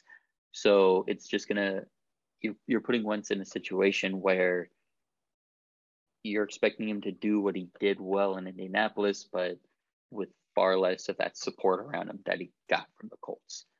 Let's look at the draft. The, the draft is going to be very interesting. I think it was your first week with Fantom Sports when uh, my draft grades came out. Um, mm-hmm. And uh, I gave the Washington Commanders my the, the lowest grade of all of the grades I gave out, and I gave them an F. They were my only F. I think I had one D, and, and I think everybody else I was pretty nice to. I gave Washington an F, and it's not because of the players themselves. I like the players. I like Jahan Dotson. I like Finn Mathis. I like Brian Robinson. I was very impressed with Sam Howell in the fifth round. That's pretty cool, I think. I think that guy could be starting before the season's over. Um, Chris Paul is a guy who's a an interesting offensive lineman, one of those guys that you get in the seventh round that could have a 10 year NFL career, I think. But here that those are all the nice things I'm gonna say. Yeah. Here's here's what I didn't like about the draft. You you look at this team, you look at everything that's gone wrong, you look at what they have put together over the last couple of years, and what has it been? They've made re- investment at skill positions and on the defensive line. They come into this draft with holes on their offensive line, at quarterback, so so, defensive backs. You mentioned linebacker earlier, um, and they're sitting there at the 11th. They have the 11th pick, and they could help themselves in so many ways. They could take Zion Johnson from Boston College. Kenyon Green was still on, on the board at that time at 11. So there are two guards you could have taken who would have been better than Norwell or Trai Turner from day one, probably. You have uh, you have Nakobe Dean. You have Devin Lloyd at linebacker. Those guys would have been really nice on this team. You have Kyle Hamilton, who yeah. uh, mm-hmm. was sitting there for the taking, um, which I was I would have been so excited for. But the thing that this team already had put together was defensive line, was wide receiver, was running back. You're shaking your head no.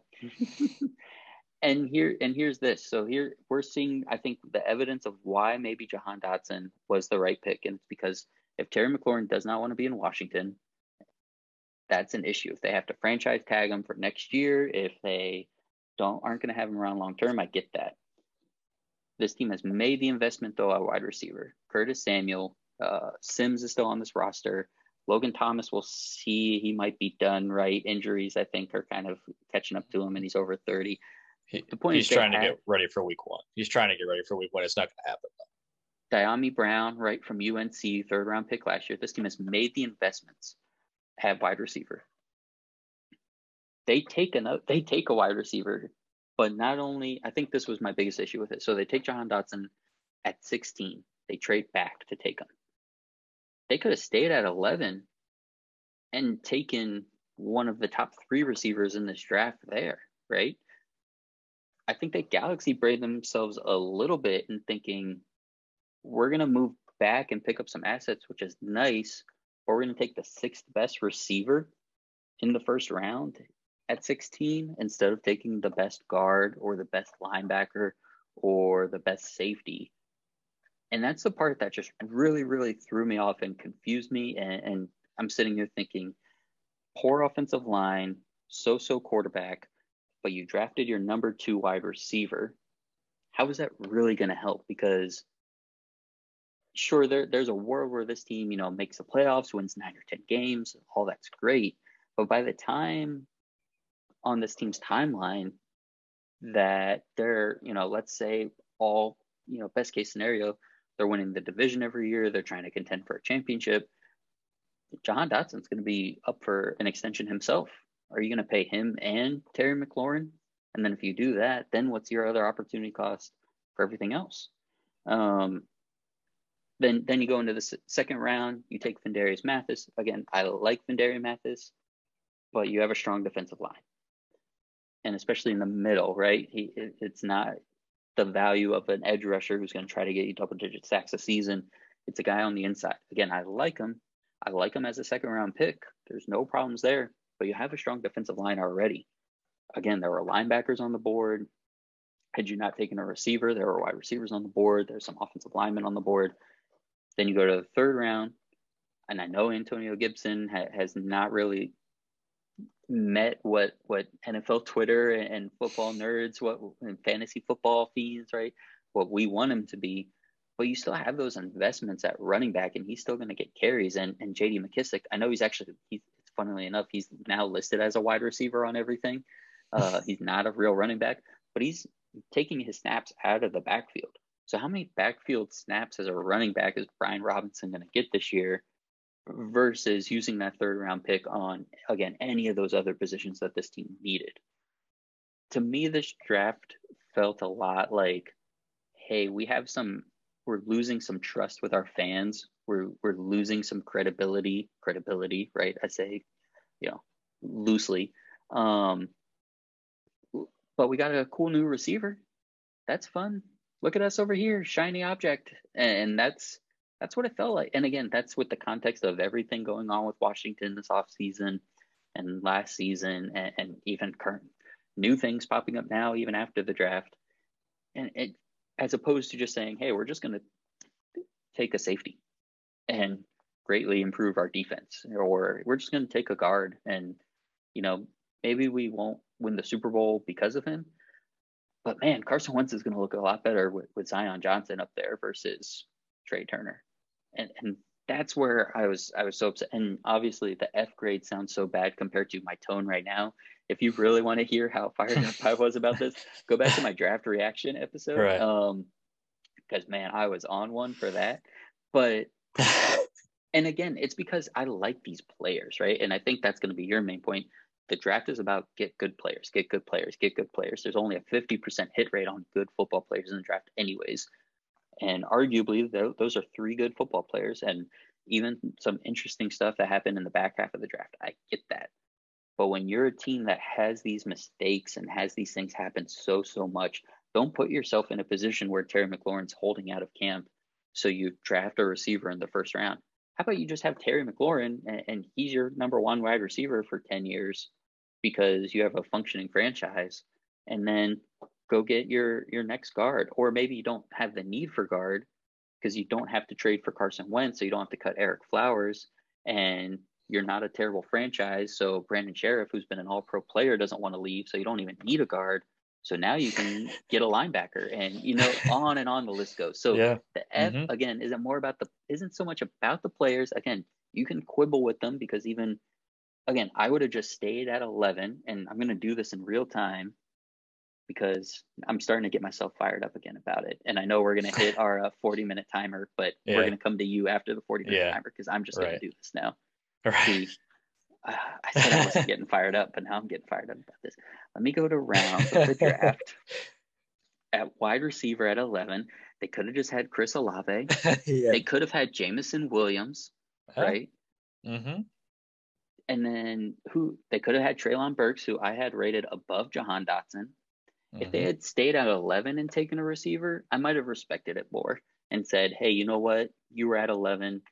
Jameson Williams is the best receiver in this draft. He is a top eight player on my board, something like that. Um, and you just couldn't pass up on that talent at 11. Now, Kyle Hamilton was like four or five on my board, so I still would have dinged him, but I get it. But trade back and lose the next three really good receivers and just take Jahan Dotson you better be right on Jahan Dotson. And he not just right, like he's good, but he better be better than all those other guys. Um, and that's where they really, really lost me with their draft. End rant. That's that's me. Uh, Robertson, come back to me. Where where are you at on the draft of the Washington Commanders this year? So here's the thing, Simon. You have you're going to have a lot of upset Commander fans coming at you from all angles. It's because um, I love you guys. It's because I, I have love for you, so I'll take it. It's fine. Yeah, yeah, they don't see it that way. Trust me. um, but here's the thing to all you uh, people out there, Commander fans that think that Simon's just a hater. He hates the, you know, the organization. He, you know, he's one of these, you know, media people that just can't stand him. He makes very valid points. Very valid points. Jahan Dotson is a, we hope to be a very nice receiver. I would question you in terms of that that's not the move at 11 or 16. But the whole galaxy brain thing, trading down to trading down five spots, picking up an extra fifth just to get the sixth best wide receiver.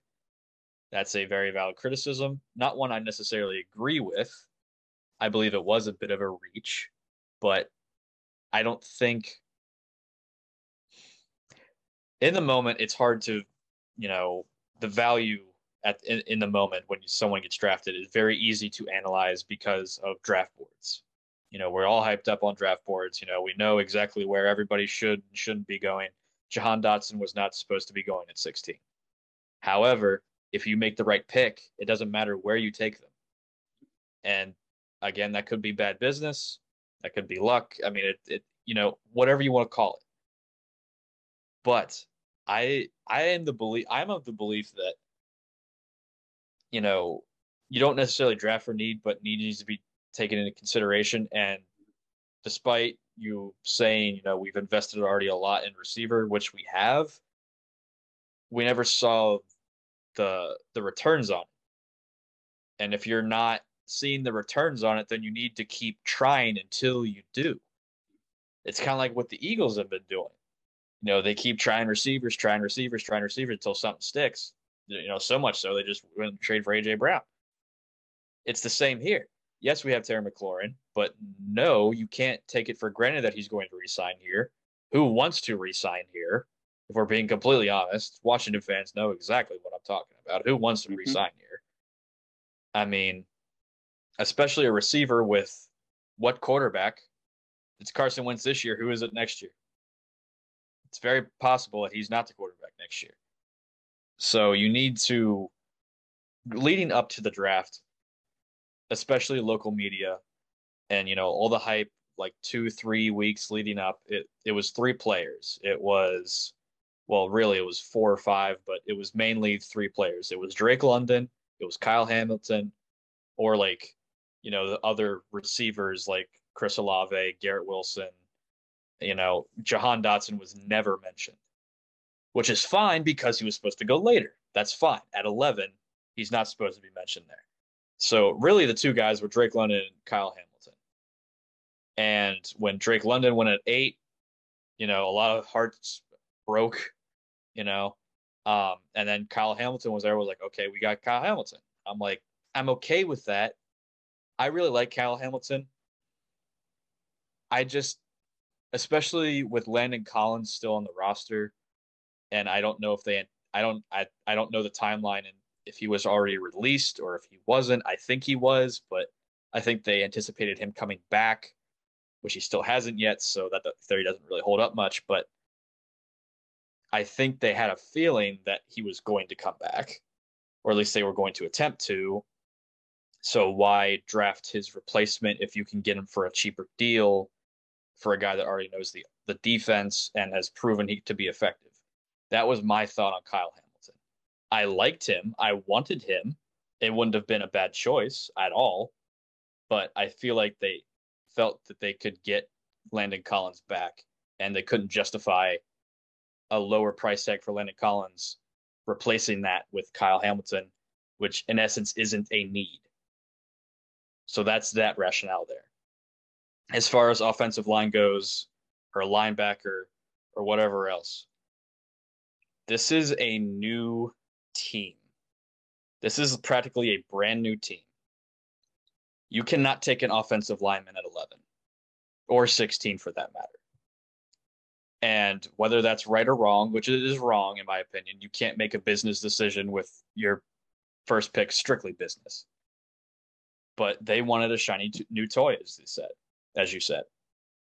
They wanted, you know, something to sell jerseys it, it, you know that that's just is what it is. It was going to be a skill position player. It was going to be a corner. that could turn into a superstar because you know you can sell jerseys for corners. It was going to be a receiver, or they were just going to trade out. They weren't going to take a quarterback, especially with Wentz there. I don't. I just don't think that they were going to do that. So it was going to be a receiver, and I was fine with that because Curtis Samuel hasn't stayed healthy. We don't know the future of Terry McLaurin. We hope he stays. I think it's likely he stays. I don't think it's for sure at all. And, you know, McLaurin hasn't always stayed healthy. He's missed a couple games here and there. Curtis Samuel obviously can't stay healthy. So who's the number one after that? It, injuries happen. It's football. So Cam Sims is the number one receiver now. I love Cam Sims, but he's not a number one receiver. So, and Carson Wentz needs weapons. This is a weapons league now. So I don't mind them going receiver. And I like Jahan Dotson. I think he has I think he has a lot of I don't want to make apples an apples comparison, but he has DeSean Jackson like tendencies. He he's that kind of playmaker. He even has, as Washington fans will appreciate, he has Santana Moss capabilities. He's not as thick as Santana Moss was, but he has he has that same type of play style and that playmaking ability. And he can care. I believe he is a game changer at the position. He can break open games just like Santana Moss could, just like DeSean Jackson could. Maybe not to the same extent, but he's he's that kind of guy. So I agree with the thought process behind we need to add weapons for Carson Wentz because you know we're all in. We're gonna give him everything he can he can do to succeed. The Phidarian Mathis pick, the next defensive lineman, I don't believe was taken until later in the third round. Correct me if I'm wrong there, but I believe that's the case. You're right. I'm pulling it up now. Due to due to the Carson Wentz trade, we had to release Matt Ioannidis, and we couldn't re-sign Tim Settle. I believe Tim Settle was already on the way out, but that definitely slammed the door on it. We needed depth along the off on the defensive line. What was now what was before a strength is now not a strength anymore because we don't know what's going on with Daron Payne. He's been sitting out team activities. He's there for he's showing up, but he hasn't been there for team activities. I don't know what the mini camp situation is. It just started today. Um, I don't know if he was participating or not. Um, so that's a question. Are we going to trade him? I hope not, but it's a possibility. So they're drafting for future and also for this year. So you have to take into account that we could lose Daron Payne. We already lost these other two guys. We need to replenish that. And like I said, I don't believe the next defensive lineman was taken until much later. So Third round, middle of the round, and it was Travis Jones when he went to Baltimore, which was before right. the Washington Commanders' next pick. Right. So I agree with the thought process there the Brian Robinson situation. I don't know what they're doing at running back. That's a bit of a harder sell to me, especially when you had quarterbacks sitting on the board, though. Now, we all can debate the quarterback situation and the class and where people should have gone. But the fact of the matter is, I believe Matt Corral went right before we picked, I think. And there was still Sam Howell on the board, or maybe it was Malik Willis. But I believe there was a couple quarterbacks that we could have taken. And I wanted to go that direction, but I understood why we wouldn't. Now, I was thinking defensive back or linebacker. That would have been a much better pick because our line we haven't done anything at linebacker yet. We haven't even signed a, a, a veteran of any sort. So I really don't know what's going on there. They must really, really believe in Cole Holcomb and Jamin Davis, which they should, because Jamin Davis is a first round pick, and Cole Holcomb, I believe, can be a very good player in this league. But that's not. What if it doesn't work? You know, like there's no reason to believe that Jamin Davis can be a good outside linebacker in this league because he wasn't a good inside linebacker. And granted, he was a very raw rookie, but you can't bank on. And Cole Holcomb, he hasn't really grown into the Mike linebacker position yet. So at the very least, you need a veteran presence there. What you, they should have done was drafted a guy in the top three rounds, which they didn't do. Getting back to the running back position, I think they're losing trust in Antonio Gibson because of the fumbling. I I like Antonio Gibson. I do. He can he's a thousand yard rusher. We haven't had one of those since Alfred Morris left. It's hard to justify benching him for a, for a third round rookie. I don't think they're going to be benching him, but having a guy that touches the ball in offense at most, I'm imagining Luce's rookie year on average going to be nine times a game, nine, ten times a game at most, because you have JD McKissic, And I even think that's a generous number at that. For a third round pick is hard to justify. But if he can take over games and play like a a like Garrett Blount type of role where, you know, I, I don't know if they're exact comparisons, but like just a guy that you can throw out there and just wear down defenses and where they can grind out the tough yards, maybe make a big play, and a guy you can use at the goal line, then that's an important player. And maybe down the road you can justify it. This year, I don't think you can. So I think they're kind of playing the long game with that, not anticipating re signing Antonio Gibson. I think the writing's on the wall there that he's pretty much done after his rookie contract's up because of the selection, but you know, we'll see. Um, so I understand why you gave them an F grade. I don't necessarily agree with them. I would lean more towards C minus D plus just because the thought process is while you can justify them, they probably weren't great. Um, but I love the Sam Howell pick. I like the Cole Turner pick. Um, yep. I agree with your Chris Paul, um, you know, analysis there. I think he can be maybe not a starter, but he's definitely going to have, I think, a long career in this league. Um, you know, we'll see. I, I I'm getting more optimistic about the draft as we get further away from the draft. You know, and it's not it's not necessarily the reports coming out of OTAs or mini camp or anything like that. It's really just okay, I see what we're doing. I see why they're doing it. I don't agree with it in the moment, but I'm starting to come around to it. You know, they didn't get great value pretty much anywhere except for the Sam Howell pick, um, who I'm very excited for. I really love Sam Howell. I thought he was third or fourth best quarterback in this draft. Um, you know, I don't think he's going to be starting. If he does, we're in trouble. We're in some serious trouble if he is and that's nothing against him. It's just things crashed if he's starting. Um, but I this time always tells. You need two or three seasons to tell a good draft. But I see why you gave them F grade. I disagree with it, but um, you know, I I'll defend these players just because of you know the impact that they can have on this team, especially Jahan Dotson. I think that he can take this offense to a place it hasn't been in a long time. I really, I really believe that. Along with Terry McLaurin, if he plays, I'm hoping he plays. God, I'm praying he plays. Um, and Curtis Samuel. This is a weapons league. You can't have too many of them. I love the move. Uh, you know, I, I, he's a great guy too. You know, you listen to him in interviews. He's a great guy. He's going to be a leader. He's going to be a Terry McLaurin type.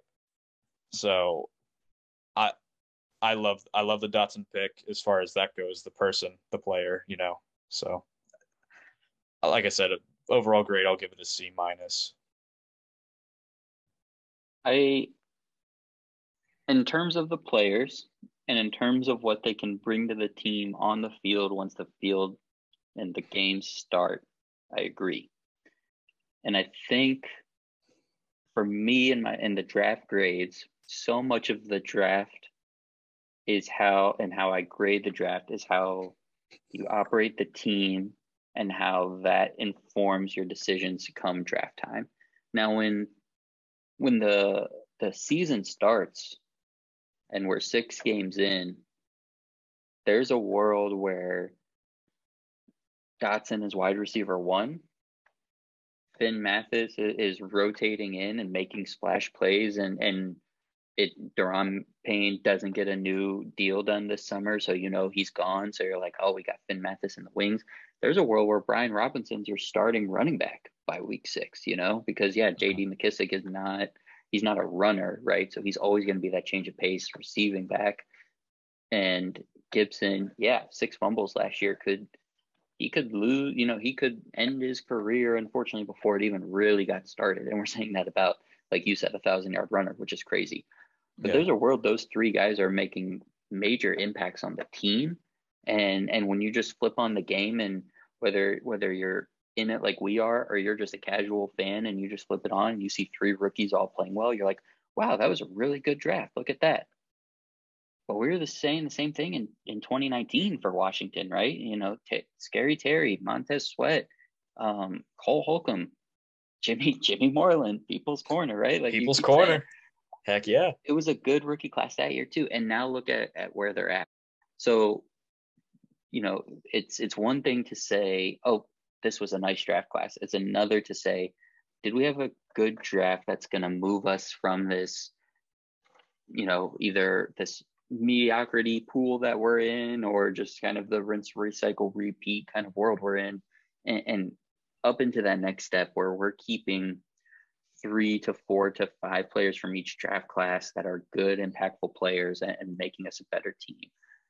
That's what I'm grading off of. That's what I'm paying attention to. And so there, I mean, there's just there are so many options that were not only good players that when we turn the games on on Sundays, we're going to say it's a good player, but it's also things that could add to this team and not just thinking about positional need where it's, oh, we don't have a linebacker, but it's, hey, let's take care of Terry McLaurin and let's get him the contract he wants and let's put a, for not just this offseason, but these last four years, these last three years, have a team he wants to stay on. Brandon Scherff, let's make this place he wants to not only spend nine years, but wants to retire.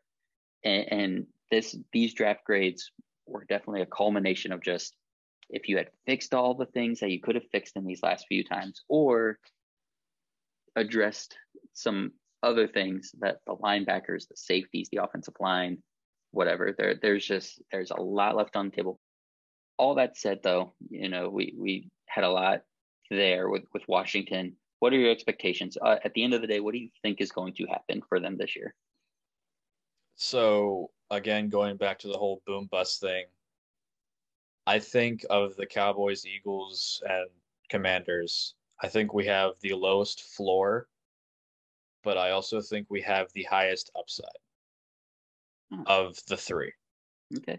And it's because the pieces that we have have already done it. They've already succeeded in the sense that the defense has already been the core at its core the defense has already been second overall in the league. And we were also fifth in points, and that was in 2020. Carson Wentz has already been an MVP candidate. He's taken teams to the playoffs. He's had effective seasons. Antonio Gibson has been a thousand yard rusher. That we have pieces, right? It's just about putting it all together. Conversely, we've seen Carson Wentz be absolute crap. We've also seen the defense just recently as last season be, I think it was 25th, 27th overall, something like that. So I think the floor is six games, and I think the the height of it is 12 or 13 games. Because just say, argument's sake, that the defense returns to a top five defense, and Carson Wentz is playing even 80% of what the MVP level his MVP season was which I think is something similar to last year. A little bit better than last year, but something similar to that. This team, I mean, we don't have a hard schedule. We really don't. This team can just shock everybody. Like I said, we have weapons out the you know what. We have Terry McLaurin, we have Curtis Samuel, we have Logan Thomas, we have Jahan Dotson, we have Antonio Gibson, J.D. McKissic. I love the guy, new guy Cole Turner. That's eight guys right there that are legitimate weapons if they can all stay healthy and if they're all playing, not because of contract situations. I'm not as worried about the offensive line because I think they're going to be fine. I don't think they're going to be great, but I think they're going to be fine. I don't think they're going to be a liability. And then there's the defense, which hasn't on paper gotten any better, but they I think they have the ability to return to a form of 2020. That being said, you put all that together, that's easily 12, 13 wins, especially with our schedule. So, but then, like I said, conversely, Carson Wentz could fall apart. The defense could fall apart. There's just too many questions with this team. There's too many. So, I I'll say what I said in in the video that me and Ben did with the NFC East. I think this team wins nine games. I think that it's a toss up between us and the Eagles for one of the wild card spots. And I don't know which one it's going to be. I said in that video for arguments for like fandom's sake that'll be Washington. I really don't know. I, I, I just don't. I don't think any of us do. Like, you know, it's going to come down to division record. It's going to come down head to head matchups, conference record, the whole thing.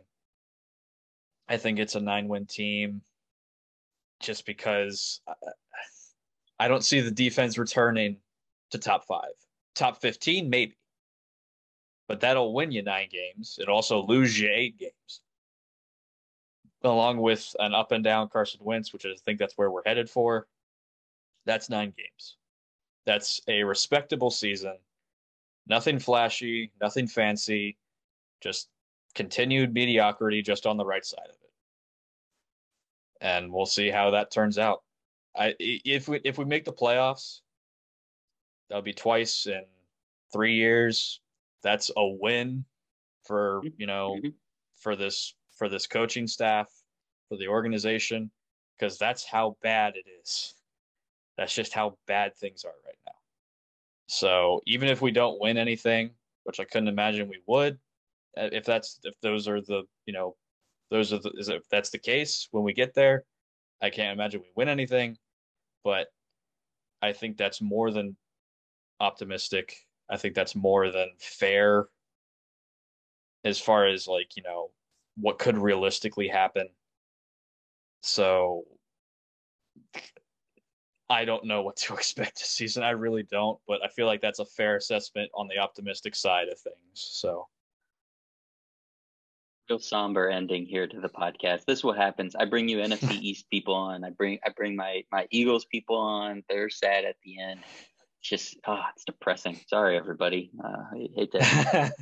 I, I, Robertson, I, I owe you. I don't know, man. Something for ending your night this way. I feel bad. I, I feel like I should send someone to check on you. But um, just send so me a man. Super I mean, Bowl. Just send me a suit. Just send a. We haven't been there in 30 years. Man. I mean, I haven't been alive since we we've won one playoff game since I've been alive. Yeah, that's tough. I'm 23 years old. I mean, my God. And to think, if only you had drafted Kyle Hamilton, that might have all gone away for you. Uh, don't even. With, don't even. Don't even. You, you, will. You will get people that agree with you. I'm not kidding. Uh, just throwing it out there. Just throwing it out there. Robertson, tell us where we can find your stuff. Tell us where we can see, hear, and read you. Uh, you can read my articles at fantomsportsindustries.com. I write for the Commanders or about the Commanders and, uh, you know, some other stuff. Um, we'll be getting into fantasy stuff here soon. Hope to be getting into that. Um, YouTube channel, um, you know, there's Ben's channel, Sports and Money.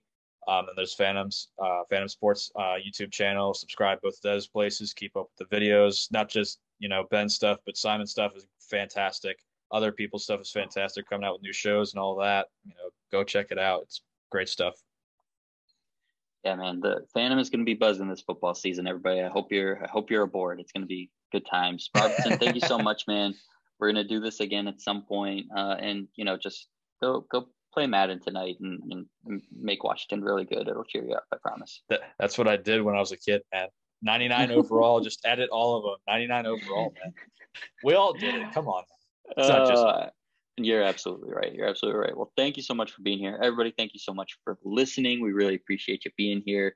Uh, this has been the Simon Short podcast. You can please follow, subscribe, stars, all that good stuff on Apple and Spotify. Appreciate y'all being back here now that we're back and ramping up for the football season. So everyone stay safe and enjoy. Thank you.